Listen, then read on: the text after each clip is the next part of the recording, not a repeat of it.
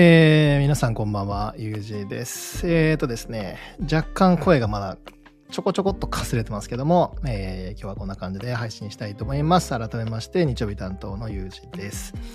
えーとですね、今日は、えー、大河ドラマね、えー、どうする？家康最終回だったと思うんですけども、皆さんご覧になられましたでしょうか？えー、僕はですね、ちょっと バタバタしまして、ちょっと見れてなくてですね、ちょっとネタバレは、コメント欄でのネタバレはちょっと NG とさせていただきたいんですけれども、はい。あの、この後にね、この配信の後に、えー、見逃し配信かな。あの、UNEXT の味に入ってますので、そちらで、えー、楽しみたいと思います。はい。お、もう見ましたって方いらっしゃいますね。そうそう、見たいんですよ。見たいんですけれども、ちょっとバタバタしましてね。つい数時間前に、えっ、ー、と、関西というかですね、まあ、関西、東海の方からの出張から帰ってきまして、えー、今も自宅にいるわけなんですけれども、うん、そうですね。で、バタバタしてたら、そう、生、生、リアタイというか生で見るのをね、ちょっと見逃しちゃったので、これから見たいと思います。はい、え今日はいつも通りですけども、冒頭3つぐらいトピックがあって、雑談トピックで、まあ、テーマにも、今日のテーマにも書いてますけども、まあ、アートカルチャーな日々というね、まあ、その辺について、まあ、今週どうだったなということをお話をしたいと思います。で、その後にいつも通り本のコーナーと、なんだっけ、星のコーナーですね。はい、あって、えー、締めたいと思います。ということで、えー、では行ってみましょう。チャリラリーンっていうことで、今のちなみにあれですよ、あの、チャプターが変わる音ね。はい。で、今日の一発目のお話なんですけれども、そう、なんかね、今日す、今日って本当今日からかな？昨日じゃないですよね。今日からすっごい寒いですよね。あの、香川もなん、あの、なんと雪が降ったという話もあったりなかったり。あの、香川県なんてね、あんま雪降らないんですけど、マジかってちょっと僕もね、SNS とかで見て思いましたけれども、えーと、僕はですね、今日朝、えー、名古屋、えー、におりまして、で、夕方ぐらいに新幹線でちょっと帰ってきたんですけど、東京はね、うーんと、今何度 ?5 度とか6度ぐらい？もうちょっとあるのかな？えー、でも正直、名古屋の方が全然寒かったです。あの、風が痛い。あの、風強いし、痛くて、もうガチでいてつく、いてつく波動、ブワーって感じでしたよ。ガチで。はい。え、大阪2度？え、それは寒いです。え、福岡も雪マジですか？全国的に本当にやばい、やばみがすごいんですね。はい。本当に本当に。なので、あ、なるほど、福島も雪なんですね。そうなので、結構全国的に今日は本当に本当に寒いじゃないですか。寒いっていうかなんか、いてつ、いてつく感じの寒さですけど、風も痛いし。なのでね、皆さんちょっとご自愛くださいってことなんですけど、まあちょっと僕はなんか、あの、あの、フライング、フライングゲットマンじゃないけど、あの、あの、あの風邪の方のね、あの、風邪を、えいつだったかな ?1 週間ぐらい前かな？引きまして、で、あの、そのおかげで YT ライブ、多分、喉の調子が良くないからという理由で、多分 YT 初めて、そういう理由で休んだのは初めてだったんじゃないかなと思うんですけど、ちょっと大事をとってね、お休みをさせていただきまして、で、えー、まあ、ちょっと休んだら治ったんですけど、あ、すぐ治るじゃんと思ったら、なんとまたぶり返しまして、なんと今度は熱まで出てみたいな感じで、ちょっとまあ、あの、てんやまんやだったんですけど、いや、結構ね、今年の風邪は長いですね。僕、風邪ひいてもそんな引っ張らないんですけど、なんかちょっと悪くなって、復活して、ちょっとまたグズグズしてきて、復活して、みたいな、なんかそれを繰り返してて、あんまり、なんか、よろしくないですね、今年の風邪はね。一発でこう、スパッと治らない感じがしますね。うん。あ、東京は日没、あ、日暮れから風が冷たくなる。なるほど、なるほど。いや、でも本当に、だいぶね、本当にいてつく感じになってきましたよね。1週間以上風邪でした。あ、なるほど。そうそう。なんかね、本当にね、ちょっと長くね、患ってるというか、あの、引っ張ってる方ね、多い、まこの周りでも多いなっていう印象があるので、皆さんもね、どうぞ、あの、ね、なんかの CM じゃないけど、引き始めが肝心らしいので、えー、引き始めね、なったら、えー、お顔を感じたら対応していただければと、えー、思います。はい。さてと、まあ、今日のね、タイトルにもあることなん、あの、書いてあることなんですけども、まあ、アートカルチャーということで、実は、あのね、たまたまですけどね、鴨山木さんもね、あの、愛のエネルギー家事の鴨山木さんも、ブログだったかなになんか同じようなこと書いてて、あ、すごいシンクロしたと勝手な親近感だったんですけども、えっ、ー、と、牧さん自身も確かなん、えっ、ー、と、どなたかの古典とどなたかの古典と何かをこうね、こう、あ、野卵さんかな？のと、どなたかの古典を言って、なんかアート三昧、眼福みたいなことを書かれてたと思うんですけど、まさにね、本当あの、時を同じくして、僕もそんな感じだったんですよ。あのえっ、と、大宮エリーさんですね。えー、個展が、えっ、と、大阪の阪急の、あれ9階だったのかな？のギャラリースペースでやられてて、で、まあ、ご本人もちょっといらっしゃったんで、僕もご挨拶できたんですけども、まあ、なんか多分過去に類を見ないほどの、あの、大宮作品がもう一堂に会してる感じで、過去作から最新作ね、まで、立体までドワーってあってですね、もう、エリーワールド全開だったんですけど、うんまあ、スパイラルとかですね、普通のギャラリーで見るのもいいんですけど、なんかああいうこう、ちょっとだだっ広いところで見るとね、なんかしかもあの商品点数が、アイテムがめちゃめちゃあるところで見ると、またなんかね、まあ、あのタイトルもワンダフルガーデンでしたけども、本当にガーデン味があったというか、うん、なんか迫力満点で良かったなっていう感じもします。まあ、あの、しかもクリスマスマーケットをね、ちょうど隣でやってた場所だったので、人もこういっぱい来てらっしゃってね、活気もあって良かったなっていうふうに思いますね。うん。いや、そうなんですよ。アンスリームすごい良かったんですよね。で、なんかあの、僕はちょっとね、僕もなんか熱量高めで、あのー、インスタの方にも書いちゃったんですけど、いや、やっぱりこう、なんまあ、ほら、僕は画壇のことはよくわからないんですけど、そのアートヒストリー的な価値とかですね、アートの文脈的な価値はよくわからないけども、まあ、ピュアなんですよね、乗っかってるエネルギーが。うん、なんかあそこまでこう、混ざり気がなく、ないエネルギーを絵に乗せることができるって結構稀有だなっていうか、まあ、他に僕は知らないななんて思いましたね。僕もだから、あの、一応デザインとかやってた身なんで、あの、F でを振るうことは、まあ、もはやないですけど、思うのは、やっぱどうしてもなんか人間って色気が出て、あ、ちょっとうまく見られたいなとか、あ、ちょっと褒められたいなとか、なんかこう、チョコ材なそういう概念というか雑念がちょっと入りがちだと思うんですけど、いや、エリーさんそれないんですよね。わかんない。本人に聞いてないからわかんないんですけど。そう、それが素晴らしいなっていうか、本当にこう小学校、いや、小学校ですらないですね。まあ、あの、幼稚園児のいや、最近はお受験とかあるから、幼稚園児でもそうじゃないのかもしれませんけど、3、4歳の子とかが無邪気にこうね、キャンバスというか画用紙にこう絵の具を塗りたくるみたいな、あのテンションで大の大人がでっかい作品を作りまくるっていう、いやー、なんか現代版も、あの、あの、モーブというかね、すごいなって、えー、思いました。リーさんの作品には強いヒーリング効果を感じます。いや、ほんとそうなんですよね。あの、コメントいただいてますけど、本当そう思いますよ。本当強いヒーリング効果ってね、わかんない。薬事法に引っかかるかどうかわかんないですけど、そう、すごい、あの、僕も感じます。あの、なんかね、もう、いろんなものがね、くだらなく見えてくる。あの、くだらなく見えてくるっていうか、あの、なんでかあんなくだら、あの、細かいことを気にしたんだろうな、みたいな感じでね、くだらなく見えてくるから、現代人にはマストな、なんか絵というかね、薬絵というか、うん、ヒーリングバイブスがあるなっていうふうに、えー、思いますね。本当に。なんかこう、文章もそうだし、絵もそうなんですけど、まあ、なんていうんですか、こう、テクニックがやばいとか、こう、こう、いわゆるこのヒストリーの流れに乗って、いい感じに、こう、心身気鋭に見せるってくる人とかも多分いっぱいいるんですけど、いや、それが悪いわけじゃないんですけど、まあ、だからそこを1ミクロンもこう、かい、かい、あの、気にしてない感じがね、王道、王道でもないな。なんかもう、画道なんですよね。我が道という感じ。それがまたかっこいいなと思いますけどね。はい。うん。そこはだからね、結構僕は前からずっとリスペクトはしていて、まあ、あとは、まあ、あの、エリーさんも何かの番組でもあの、披露してくださってたからこう言っちゃうんですけど、いや、なんか画家に転じる前から、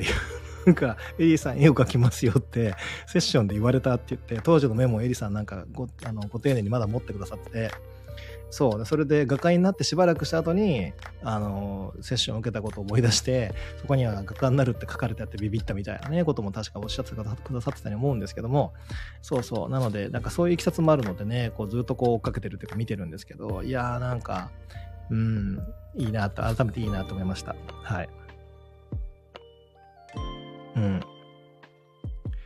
椅子の絵も最高です。あ、そうですね。椅子の絵とかもよく家具とかね、椅子の絵とか、うん。なんか和み、和む、和むし緩むんですよね。なんかやっぱどうしてもこう現代社会生きてると緊張しがちだし、肩に力が入りがちですけど、なんかそんなんどこ吹く風っていうかね、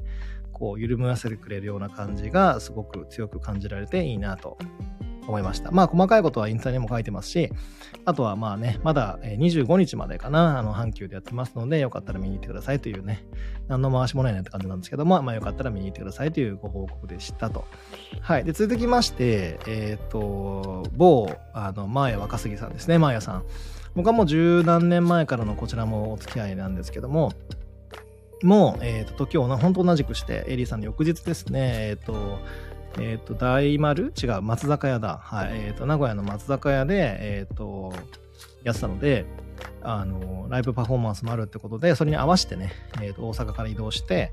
え見に行ってきました。うん。結構、毎朝もそんな感じですね。イベントにこう、たまたまタイミングがあったりして、こう、まあ、拝見すること多いんですけど、毎回毎回ね、こう、あの、なんだっけ、あの、音差をチーンってこう鳴らしてから、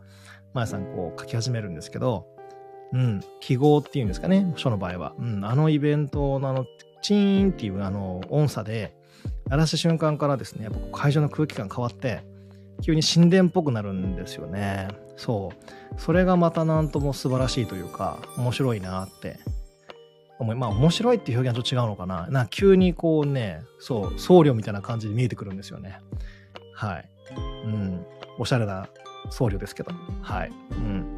っていう感じですね。で、しかも面白いなと思ったのは、うんと、たまたまですけど、マーヤさんもエリーさんもね、サソリ座なんですよね。はい。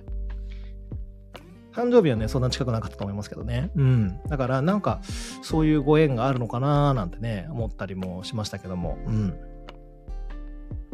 そう、なので、そういう感じでアートにひたすらこう触れるえ、感性が刺激される日々をまあ過ごしているわけなんですけれども、で、まあ、えっ、ー、と、今日はですね、もうさっき僕インスタでもうストーリーとか上げまくったし、投稿にも上げたから、まあ見てくださった方もいるんじゃないかなと思うんですけども、あの、施設図書館、モンさんですね、こちらも名古屋です。えっ、ー、と、中心街からちょっと外れ、外れるんですけど、住宅街の中にポツン、まあポツンでもないな、はい、ある施設図書館さんなんですけども、えっ、とですね、これ、インスタにも書いたんですけどね、きっかけは、もう多分半年ぐらい前前かな、YouTube か何かインスタライブかで、えっ、と、まあちょっと、あの、あの、敬愛を込めてツッチーさんと呼ばせていただきますけど、まあツッチーさんがですね、まあ主催のね、そのツッチーさんが、えっ、ー、と、YouTube ライブか、えっ、と、えっ、と、ん？動画か、インスタで、まあ、星の話をしてまして、えー、星の、えーえー、沼についてね、語ってくださっていて、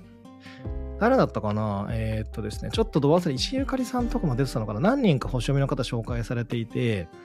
そう。で、それで、あの、たまたま僕の、あの、ことも出して、あの、ご紹介してくださってて、それで多分タグ付けされてたかなんかだったんですよね。で、それで、なんか話をこう、その動画を聞いてみたら、ああ、なんかすごい面白いなっていうか、あ、こんな感じで皆様星沼にはまってくださるんだなっていう、ちょっと結構僕は斬新な衝撃というかですね、すごいまあ新鮮な衝撃があって、あ、こんな感じで男性にも今浸透していってるんやなっていうのがあって、で、まあその、あの、後日、えっ、ー、と、なんだっけ、ご飯粒ペロリっていう、あのあの、えっ、ー、と、同じくその辺りにお住まいの、えっ、ー、と、ゆきなさんとですね、まあ、さちえさんという方とですね、まあ、その、つっちーさんで、まあ、あの、星の、まあ、かっこ、まあ、ご自身たちも言ってるから言っちゃうんですけど、なんか僕のその推しユニットをですね、こう作ってくださっていて、で、えー、たまたまこの間の阪急の イベントの時にも、まあ、そのうちのゆきなさん来てくださったので、じゃあ今度、えー、名古屋も行きますねっていうやりとりをちょっと交わさせてもらったんですよね。それで今日は、まあ、元から僕もその、なんかその図書館的なものをやってみたたいなっていう願望もあったので、実際どんな感じで作られたのかなとか、どういうシステムなのかなっていうのも、ちょっとまあリサーチっていうのもあってそこもなんかこう相まって、その興味関心もあって、で、まあ、あの、仕事帰りっていうかですね、ちょっとまあ、あの、東京にそのままあの帰るんじゃなくて、ちょっと寄って行こうということで、まあ、今日、ちょっと今日、フラッとね、立ち寄らせていただいたんですけども、ご飯粒ペロ、ペロリ略して粒ペロですと、ご本人から今ちょっとあのコメントいただきましたけど、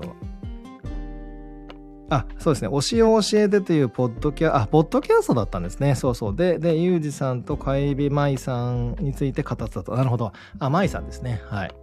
そう、それで、あの、そうそう、その回で取り上げてくださっていて、まあ、その辺が多分ね、あの、起点だったんですよ。はい。で、えー、まあ、何らかのご縁がね、まあ、そうやって広が広がるといいなっていうか、うん、あの僕もちょっと見てみたかったっていうのもあって、それでまあ今日行ってきました。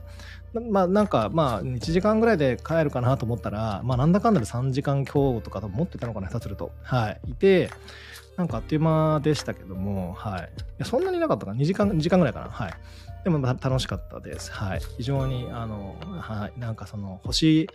読みがどうやってこう広がっていってるかというか、はい、それをこう現場で、あの、その現場感が分かったので、えー、非常に有意義だったなって、えー、思います。はい。3時間弱、あ、そっか、そんなにいたんですね。すいません、なんか長いしまして。はい。はい。ということで、えー、今週はこんな感じでですね、僕は非常に、こう、あの、文化、ね、芸術、えー、そうやって新しい、その、まあ、図書館もね、もちろんもちろん文化なので、はい、に触れる日々を過ごしましたということなんですけども、さっきのマキさんのね、話もそうですけど、な結構多分ね、そういう日々を過ごした方多いんじゃないかなとか、何らかの新しいインプットを得た方とかね、多いんじゃないかななんて思うんですけども、まあ、それも星にも出てますし、まあ、皆さんどうでしたかねっていう感じですね。うん。あとは、あれですね、全然話ちょっとそれて文化っていうか、ちょっと面白い話になっちゃうんですけど、えー、昨日だったかな？あ、昨日ですね、あの、ほにゃららライブ、えーえー、向こうの層のお寿司屋さんえー、和食、日本料理お寿司か。の、えー、魚春さんね、ご夫婦で登壇いただきましたけども、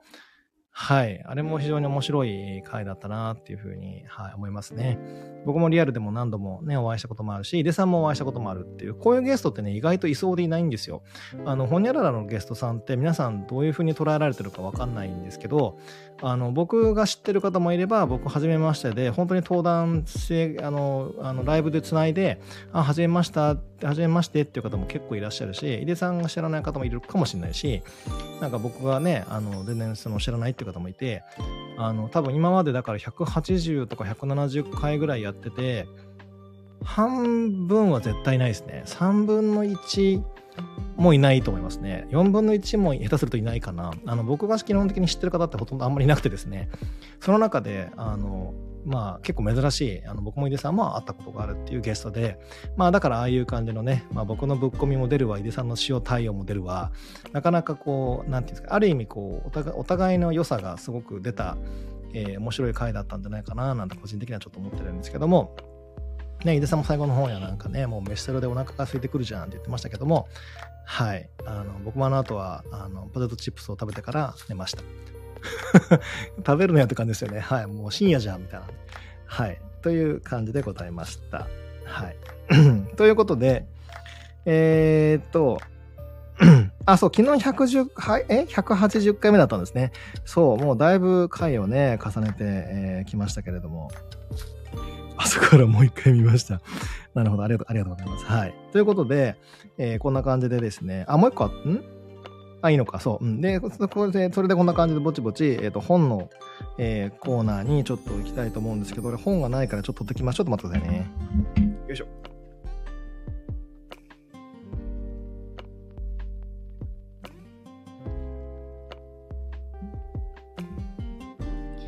あ、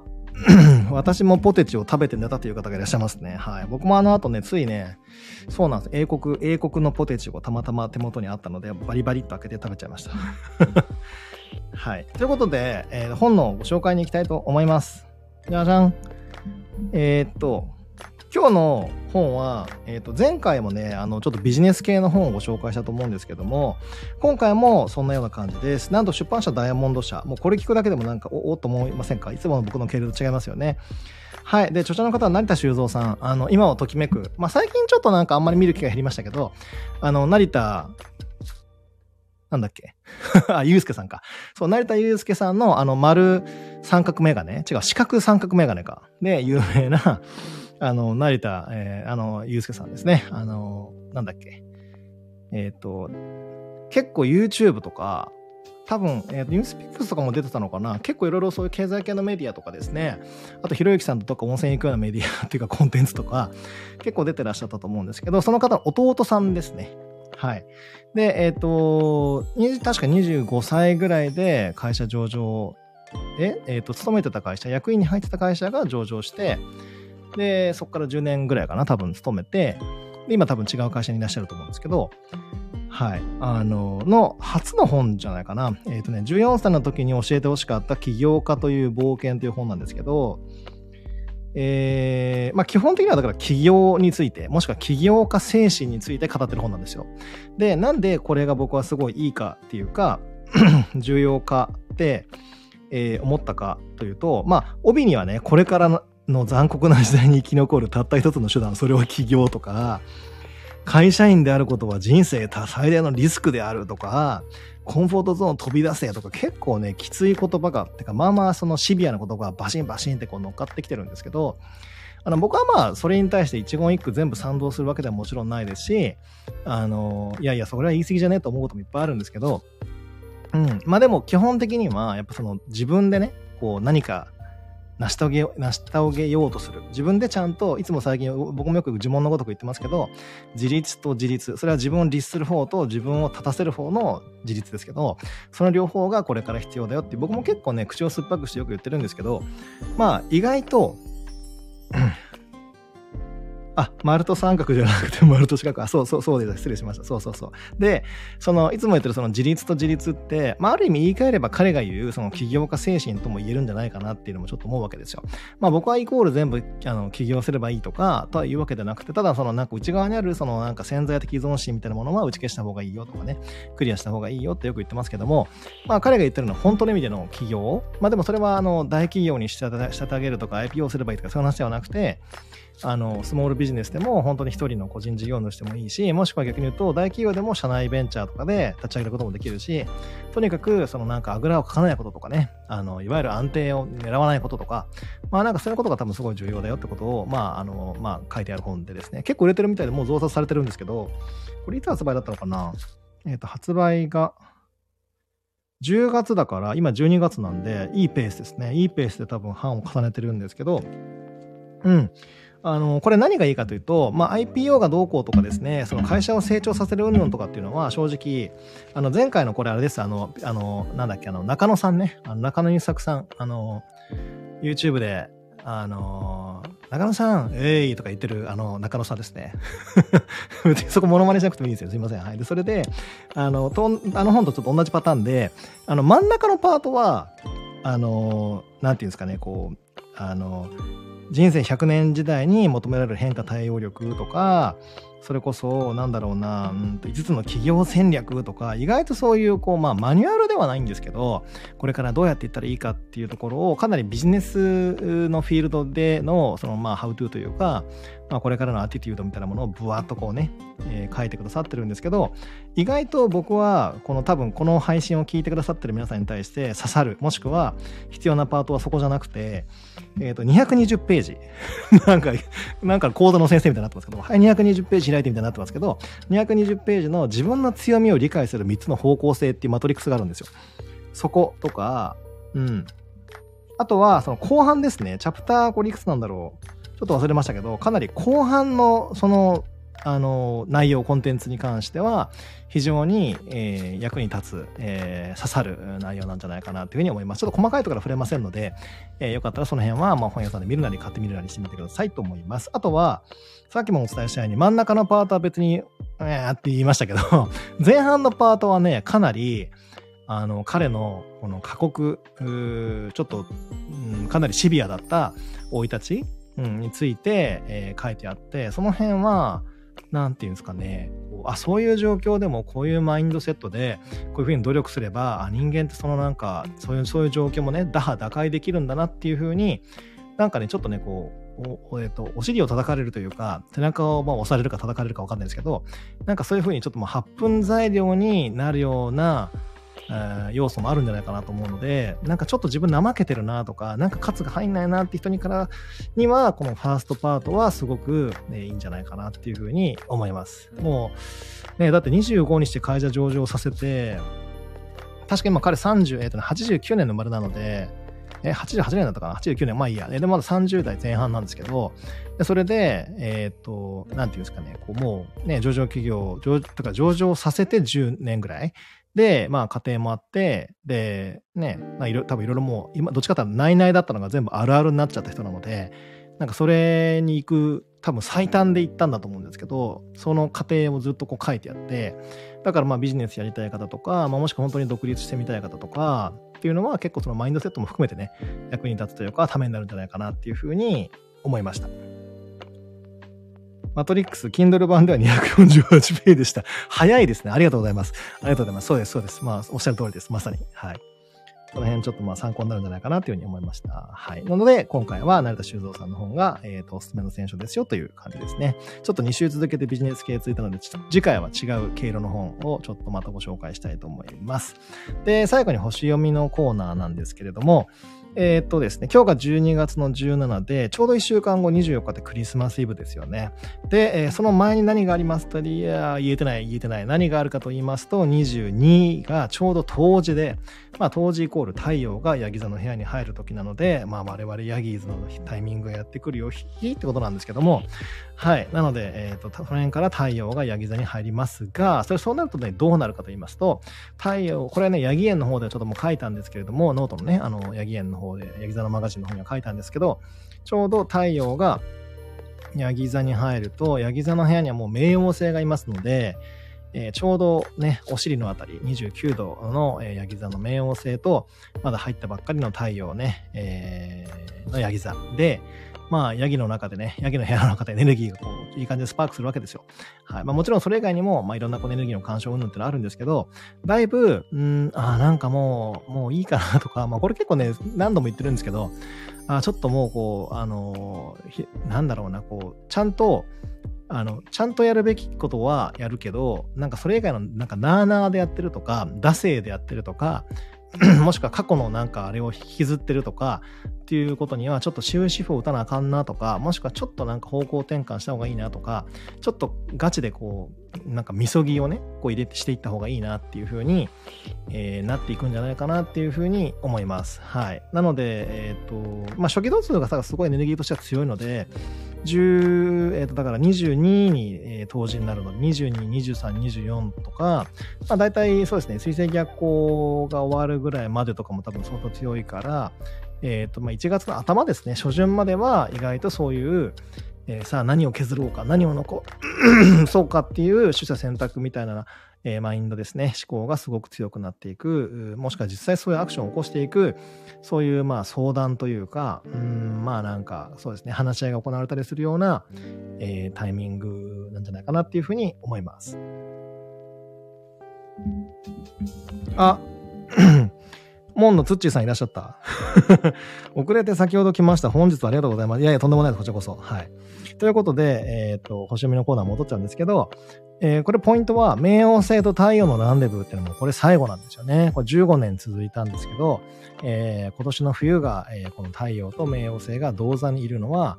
えー、あ、違う、同座にいて、しかもそれがヤギ座なのは最後です。はい。もうこれから200何十年は ヤギ座の部屋には戻ってこないので、まあ、ヤギ座の方、カニ座の方、お疲れ様でした。ミーインクルーディットですけども、っていう感じがすごくします。はい。で、まあでもこれを機にね、やっぱりもうその古き、あ、風船、風船ありがとうございます。今、ふわーってなんか、ね、もうあの、フィナーレみたいな感じで風船来ましたけど、そうそう。それで、冥王星がヤギ座のもとを去るとですね、もう本当にその型的なものっていうのが、もしくはそのもう淘汰されてもいいよなっていう型的なものというか権威っていうのがブワーってこう多分ね、色あせてくる、急激に色あせてくると思うので、まあ実際いろんなところでそれってもう見え隠れしてるというか、もう本当に始まってると、解体劇が始まってると思うんですけど、さらにそれにブーストがかかっていくのが、えー、このヤギ座冥王星ラストの期間だと思いますから、えー、ちょうどこの年末年始何が起こるのか。まあ、その大それたことが起こるっていう感じはあんましないですけども、まあでも皆さんの中でもね、中で変わる、もしくは外で変わる、両方で変わっていくタイミングがいよいよ現れるというかね、やってくるんじゃないかなっていうふうに、えー、思います。はい。だから、何て言うんですかね、今日とかも あの、藤井風くんが YouTube ライブやってましたよね。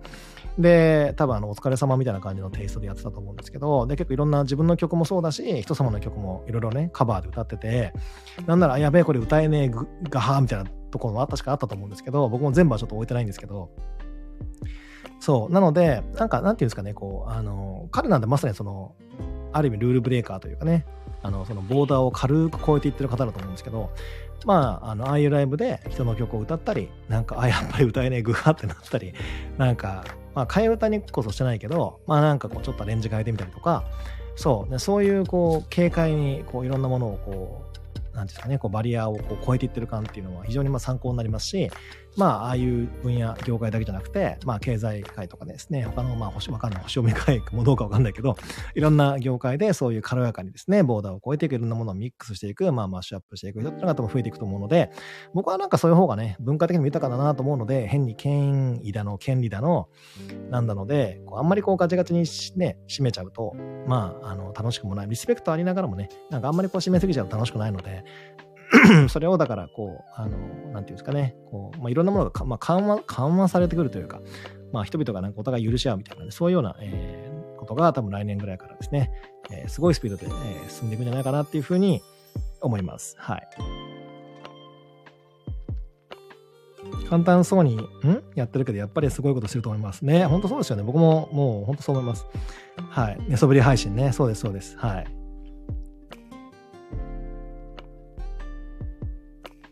はい。ということで、えー、なんていうんですかね、こう、ボーダーを超えていく、うん、えー、動きとか、まあ、あとはなんていうんですかね、こうプロだからアマだからみたいなものも、もう今ってほらもう YouTube で、あの別に下手するとプロの方よりもなんならアマの方の下手するカバーとかの方が再生回数回したりとかまあ再生回数回ってることがイコール正義とか強いってわけではないんですけどねなんかいやもはやメジャーデビューとかしなくていいです。なんかずっとこのままでいいですっていうミュージシャンとかもいるぐらいだからうん、なので、えー、やっぱりその辺のこう権威性みたいなものとかねっていうのも、まあ、薄れてくるっていうか変わってくる、はい、そういう社会になっていくんじゃないかなっていうふうには、えー、思います。なので、えー、逆に言うとチャンスが増えますよね。こう100万人フォロワーいなくても、なんならミリオンヒットの CD 出なくても、なんか自分たちのね、周りで楽しんで、特にアンチとかもいなくて、えー、それで食べていけて、なんならあの、中間業者もいないから、なんならゆとりもあって、ええやん、みたいなね、えー、そういう世界線っていうのは意外ともうすぐ近くまであるんじゃないかなって、えー、今日もあの藤井風くんもそうだし、なんか他の SNS の配信者のあるとこ見てて、それはすごい、えー、感じましたね。はい。ということで、えー、今日はこの辺りでぼちぼち終わりにしたいと思います。えっ、ー、と、全然関係ない話なんですけども、えっ、ー、と、明日ですね、YT ライブは、えー、通常通りございます。もし、あの、このぐらいの声の感じだったらやると思います。これ以上悪化するとちょっとわかんないですけど、まあでも、この感じだったら多分後も治っていってる感じだと思うので、えー、全然明日はできるかなって思います。お待たせしてるので、2週間分まとめて2個1でお届けします。えっ、ー、と、51回分と52回分ですね。当時の過ごし方。わ、なんか来たなんだこれあ、生、生ビールジョッキありがとうございます。そう。それで、えっ、ー、と、そうですね。えっ、ー、と、52回分、50回分で、えっ、ー、と、年末年始に行きたい神社さんであるとか、あ、キャンディー降ってきてありがとうございます。はい。その、神社さんであるとかですね、初詣の場所であるとか、まあ、そのね、パワースポットとかデスティネーション、あ、キャンディーまた来てありがとうございます。そう、それで、あの、これ、アメちゃんを舐めろってことですね。あれ、後でアメちゃん舐めます。ありがとうございます。のど飴ですね。お、雪の結晶来た。すごい。なんかちょっと数も歌いたくなる雪の結晶ありがとうございます。で、それで夏い、今口、口からちょっとなんか思わず出てきましたけど、数の夏いですね。後で YouTube で聞いてみよう。それで、さあ明日は51、52やるんですけども、あの、ちょっと、あの、ボリューム盛りだくさんなんでね、あの、しっかり熱量を高めてお伝えしたいなと、えー、思っております。はい。で、52、あれ52何だったっけ？あ、そう、当時の過ごし方ですね。なので、まあ、太陽、ヤギ座期間の過ごし方だってわけですけども、まあ、今日のさっきの話のちょっと延長みたいな感じかなとも思ってもおりますけども、はい。よかったら、明日もよかったら、えー、お付き合いいただければと思います。で、えー、その次の週のこととかはまた明日ね、細かくお話ししようかななんて思います。はい。ということで、えーすごい、大阪のおばちゃんばりなめちゃん配りね。もう本当ありがとうございます。本当に過保物でございます、私は。はい。ということで、えー、ぼちぼちこの辺で、えー、おいとめしたいと思います。今からじゃあ、なんだっけ？あ、リンゴアあ、リンゴアムじゃない。リンゴ来た。ありがとうございます。これはリンゴのすりおろしを食べろってことなんですかね。リンゴもいただきます。はい。今からじゃあ僕はあの、どうする家康ね、最終回を楽しみたいと思いますでございます。ということで、皆さんありがとうございました。わ、ハード来た。ありがとうございます。ということでありがとうございました。おやすみなさい。